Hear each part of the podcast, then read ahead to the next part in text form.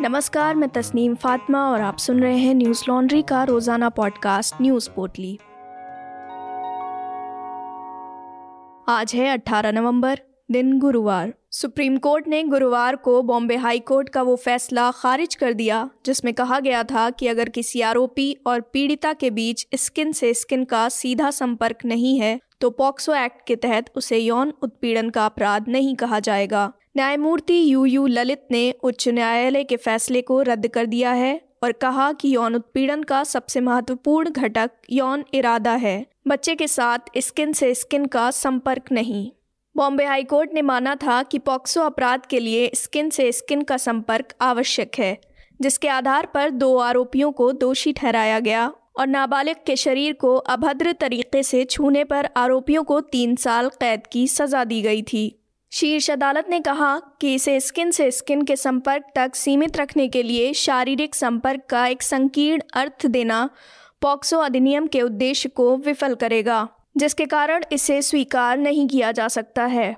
Attorney general और राष्ट्रीय महिला आयोग की अलग अलग अपीलों पर सुनवाई कर रही शीर्ष अदालत ने 27 जनवरी को उस आदेश पर रोक लगा दी थी, जिसमें एक व्यक्ति को यौन अपराधों से बच्चों के संरक्षण अधिनियम के तहत एक व्यक्ति को बरी करते हुए कहा था। स्किन से स्किन के संपर्क के बिना नाबालिग के स्तन को छूना यौन उत्पीड़न नहीं कहा जा सकता है। अदालत ने अटॉर्नी जनरल के के वेणुगोपाल द्वारा दायर एक अपील पर यह आदेश पारित किया। जिसमें कहा गया था कि उच्च न्यायालय का फैसला अपमानजनक था और अदालत से इसे रद्द करने का अनुरोध किया। अटॉर्नी जनरल ने अदालत को ये तर्क दिया था कि हाईकोर्ट के फैसले का हर साल दर्ज किए गए तिरालीस हज़ार पॉक्सो मामलों पर भारी असर पड़ सकता है। सुप्रीम कोर्ट के इतिहास में ये दूसरी बार है जब अटॉर्नी जनरल ने हाई कोर्ट के आदेश के खिलाफ अपील दायर की है। 1985 में पहली बार हाई कोर्ट के आदेश के अनुसार सार्वजनिक रूप से फांसी की सज़ा को अमल में लाने के संबंध में राजस्थान हाई कोर्ट के फैसले के खिलाफ अपील दायर की गई थी। जम्मू कश्मीर के विवादित हैदरपोरा एनकाउंटर की मैजिस्ट्रियल जाँच के आदेश दे दिए गए हैं। कश्मीर के उपराज्यपाल मनोज सिन्हा के कार्यालय से जारी एक ट्वीट में यह जानकारी दी गई है। ट्वीट में कहा गया है, हैदरपोरा एनकाउंटर में एडीएम रैंक के अधिकारी द्वारा मजिस्ट्रियल जाँच का आदेश दिया गया है। रिपोर्ट मिलते ही सरकार उचित कार्रवाई करेगी। जम्मू कश्मीर प्रशासन निर्दोष नागरिकों के जीवन की रक्षा के प्रति प्रतिबद्धता को दोहराता है और ये सुनिश्चित किया जाएगा कि कोई अन्याय ना हो। गौरतलब है कि श्रीनगर में हैदरपोरा में विवादित एनकाउंटर में पुलिस ने कथित तौर पर दो आतंकवादियों और दो कारोबारियों को मार गिराया था। पुलिस ने कहा था कि दोनों कारोबारी आतंकवादियों के समर्थक थे। पुलिस ने पहले कहा था कि कारोबारी मोहम्मद अल्ताफ भट्ट और doctor cum businessman doctor Mudasir Gul आतंकवादियों की फायरिंग में मारे गए। लेकिन बाद में पुलिस ने बयान बदलते हुए कहा कि वे क्रॉस फायरिंग में मारे गए होंगे। वहीं दूसरी ओर परिवार ने आरोप लगाया है कि सुरक्षा बलों ने इन दोनों को मार दिया। मृतकों के परिजन बुधवार की सुबह से धरने पर बैठे थे। परिजन इन दोनों कारोबारियों के अंतिम संस्कार के लिए शव उन्हें सौंपने की मांग कर रहे थे, लेकिन पुलिस ने बुधवार देर रात उन्हें धरना स्थल से हटा दिया। दिन भर प्रदर्शन करने के बाद उन्होंने रात में मोमबत्ती जलाकर अपना विरोध जताया। वे शव उन्हें लौटाए जाने की मांग कर रहे थे। ताकि उनका उचित तरीके से अंतिम संस्कार किया जा सके। सीपीआईएम के यूसुफ तारिगामी सहित पूर्व मुख्यमंत्री उमर अब्दुल्ला और महबूबा मुफ्ती ने हैदरपुरा मामले की न्यायिक जाँच की मांग के साथ साथ परिवार को शव वापस करने की मांग भी की है। पूर्व मुख्यमंत्री और नेशनल कॉन्फ्रेंस नेता उमर अब्दुल्ला ने ट्वीट कर कहा था कि हैदरपोरा एनकाउंटर में निष्पक्ष जाँच की ज़रूरत है। एनकाउंटर में मारे गए लोगों और एनकाउंटर के हवाले से कई सवाल उठ रहे हैं। पीडीपी प्रमुख महबूबा मुफ्ती ने भी ट्वीट कर कहा था कि निर्दोष नागरिकों को मानव ढाल के रूप में उपयोग करना, उन्हें क्रॉस फायरिंग में मारना और फिर आसानी से उन्हें ओजीडब्ल्यू के रूप में लेबल करना अब भारत सरकार की नियम पुस्तिका का हिस्सा है। यह आवश्यक है कि सच्चाई को सामने लाने और दंड से मुक्ति की इस प्रचलित संस्कृति को समाप्त करने के लिए एक विश्वसनीय न्यायिक जाँच की जाए। सोमवार की घटना में 24 वर्ष के आमिर मगरे की भी मौत हुई, जो डॉक्टर मुदस्सिर गुल के पास एक हेल्पर के रूप में काम करते थे। वर्ष 2005 में चरमपंथियों ने अब्दुल लतीफ़ मगरे के घर पर हमला किया था, जिसमें उनके एक और बेटे की मौत हो गई थी और वे खुद घायल हो गए थे। मगरे ने अपने बचाव में पत्थर मारकर एक चरमपंथी की भी हत्या कर दी थी। वे कहते हैं कि अगर ये सच साबित हुआ कि उनका बेटा चरमपंथी था तो उनको और उनके परिवार को भी मार डाला जाए। फ़िलहाल जिला रामबाड़ के ठिठरका इलाके के रहने वाले मगरे के घर पर सुरक्षाकर्मी तैनात हैं। देश भर में पिछले 24 घंटों में कोरोना वायरस के 11,919 मामले सामने आए जिसके साथ ही कोरोना के कुल मामले तीन करोड़ चौवालीस लाख अठहत्तर हज़ार पाँच सौ सत्तर पहुँच चुके हैं। वहीं कोरोना से 470 लोगों की मौत हो गई। अब तक चार लाख बासठ हज़ार छः सौ तेईस लोगों की मौत कोरोना से हो चुकी है। कोरोना के सक्रिय मामलों की संख्या एक लाख अट्ठाईस हज़ार सात सौ बासठ है। वहीं पिछले 24 घंटों में ग्यारह हज़ार दो सौ बयालीस लोग ठीक हुए। अब तक कुल तीन करोड़ अड़तीस लाख पचासी हज़ार एक सौ बत्तीस लोग इस संक्रमण से ठीक हो चुके हैं। बता दें कि पिछले 24 घंटों में तिहत्तर लाख चौवालीस हज़ार सात सौ उनतालीस लोगों का वैक्सीनेशन हुआ। इसी के साथ अब तक कुल एक अरब चौदह करोड़ छियालीस लाख बत्तीस हज़ार आठ सौ इक्यावन लोगों का वैक्सीनेशन किया जा चुका है। रिकवरी रेट अट्ठानबे दशमलव दो आठ फ़ीसदी है, जो मार्च 2020 से सबसे ज़्यादा है। डेली पॉजिटिविटी रेट शून्य दशमलव नौ सात फ़ीसदी है। वीकली पॉजिटिविटी रेट शून्य दशमलव नौ चार फ़ीसदी है, जो कि पिछले पचपन दिनों से दो फ़ीसदी से नीचे है।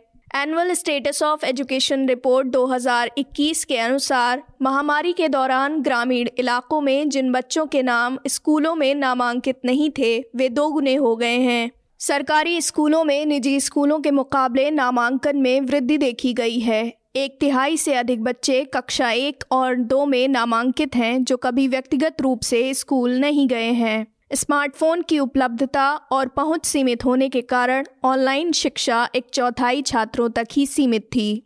हालाँकि विभिन्न राज्यों के छात्रों के अनुभव में बड़े अंतर थे।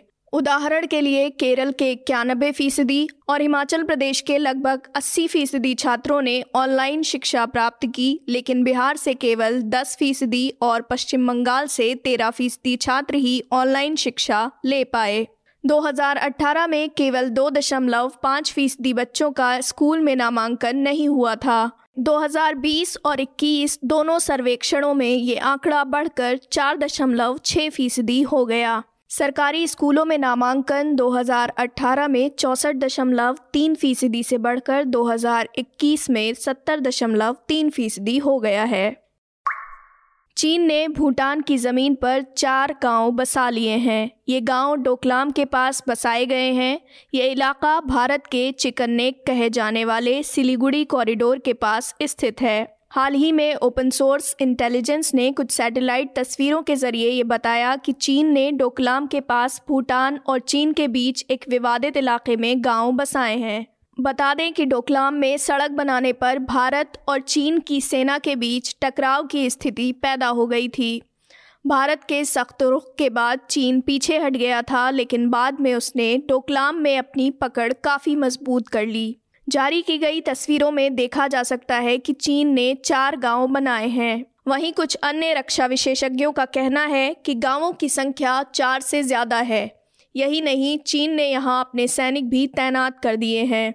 इसी के साथ भारत की सुरक्षा को लेकर एक बड़ा खतरा पैदा हो गया है। पश्चिम बंगाल स्थित गलियारा एक महत्वपूर्ण व्यापार मार्ग है, बल्कि दक्षिण पूर्व एशिया के लिए भी एक महत्वपूर्ण प्रवेश द्वार है। ये क्षेत्र बांग्लादेश, नेपाल, भूटान और चीन की सीमाओं से घिरा हुआ है। चिकन नेक कॉरिडोर से तिब्बत की चुंबी घाटी महज 130 किलोमीटर दूर है। बता दें कि इससे पहले चीन ने तिब्बत स्वशासी क्षेत्र और भारत के अरुणाचल प्रदेश के विवादित क्षेत्र में सौ घरों का गाँव बसा रखा है। ये गाँव अरुणाचल प्रदेश के ऊपरी सुबनसिरी ज़िले में स्थित है। गाँव का निर्माण चीन ने उस इलाके में किया है, जिस पर उन्नीस सौ उनसठ में चीनी सेना ने घुसपैठ कर कब्जा कर लिया था। उन्नीस में चीनी सेना ने अरुणाचल प्रदेश के सीमांत क्षेत्र में एक ऑपरेशन में असम राइफल्स की चौकी पर हमले के बाद कब्जा कर लिया था। इसे लोंगजू घटना के तौर पर जाना जाता है। इसके बाद ही चीन ने इस इलाके में गाँव बसाया। जून 2020 में एलएसी के नज़दीक हिंसक झड़प में दोनों पक्षों के कई सैनिकों की मौत हो गई थी। भारत सरकार ने 20 सैनिकों की मौत की जानकारी दी थी, लेकिन चीन ने साफ़ साफ़ कोई भी जानकारी नहीं दी। हालाँकि चीन ने चार सैनिकों के लिए मरणोपरांत पुरस्कार की घोषणा की थी। 2021 के मध्य में डिसंगेजमेंट के समझौते के बाद भी दोनों पक्षों ने एलएसी पर सैनिकों को बनाए रखा है। पाकिस्तान की जेल में कैद कुलभूषण जाधव की दोष सिद्धि के खिलाफ अपील दायर करने के लिए पाकिस्तानी संसद ने एक कानून बनाया है।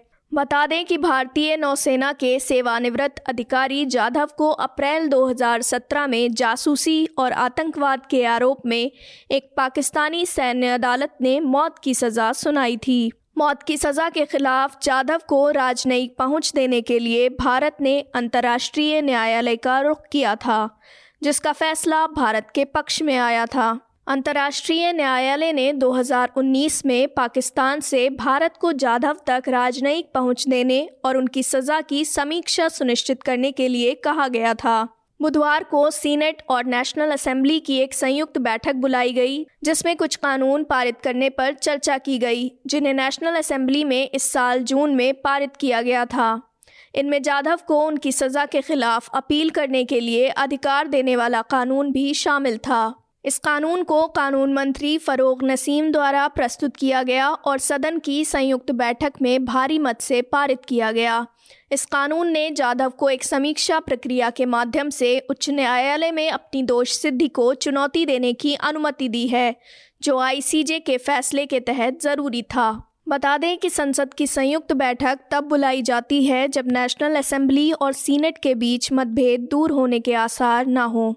वर्तमान गतिरोध इस तथ्य के कारण था कि सत्तारूढ़ पार्टी पाकिस्तान, तहरीक इंसाफ और सहयोगी दलों के नेशनल असेंबली में बहुमत प्राप्त है, लेकिन सीनेट या उच्च सदन में वे अल्पमत में हैं। सरकार ने जब जाधव को पुनर्विचार याचिका दायर करने की अनुमति देने के लिए एक अध्यादेश जारी किया तो उन्होंने इनकार कर दिया। बाद में पाकिस्तान सरकार ने अपने रक्षा सचिव के माध्यम से जाधव के लिए बचाव पक्ष के वकील की नियुक्ति को लेकर 2020 में इस्लामाबाद उच्च न्यायालय में एक मामला दायर किया था, जिसके बाद आईएचसी ने तीन सदस्यीय पीठ का गठन किया। जिसने बार बार भारत को जाधव के लिए पाकिस्तानी वकील नामित करने के लिए कहा। लेकिन भारत ने इनकार करते हुए भारतीय वकील नामित करने की मांग रखी थी। अमेरिकी विदेश मंत्री एंटनी ब्लिंकन ने बुधवार को धार्मिक स्वतंत्रता का उल्लंघन करने वाले देशों के लिए कंट्रीज़ ऑफ़ पर्टिकुलर कंसर्न की सूची जारी की है। धार्मिक आज़ादी का आकलन करने वाले एक अमेरिकी panel, US commission on international religious freedom की इस लिस्ट में भारत का नाम शामिल करने का सुझाव दिया गया था। लेकिन बाइडन प्रशासन ने भारत का नाम सूची में शामिल नहीं किया। इस सूची में पाकिस्तान, चीन, अफ़गानिस्तान, ईरान, रूस और सऊदी अरब सहित दस देशों को शामिल किया गया है। न्यूज़ लॉन्ड्री सौ प्रतिशत विज्ञापन मुक्त प्लेटफॉर्म है, जिसका मतलब है हम किसी भी सरकार या कॉरपोरेट से विज्ञापन नहीं लेते, हम आपके समर्थन से चलते हैं। हम ऐसे ही स्वतंत्र होकर काम कर सकें, इसके लिए न्यूज़ लॉन्ड्री को सपोर्ट करते रहिए। न्यूज़ लॉन्ड्री को सहयोग देने के लिए Hindi dot newslaundry dot com पर जाएँ और सब्सक्राइब करें, और गर्व से कहें, मेरे खर्च पर आज़ाद हैं खबरें। इसी के साथ आज की न्यूज़ पोर्टली में बस इतना ही। नमस्कार।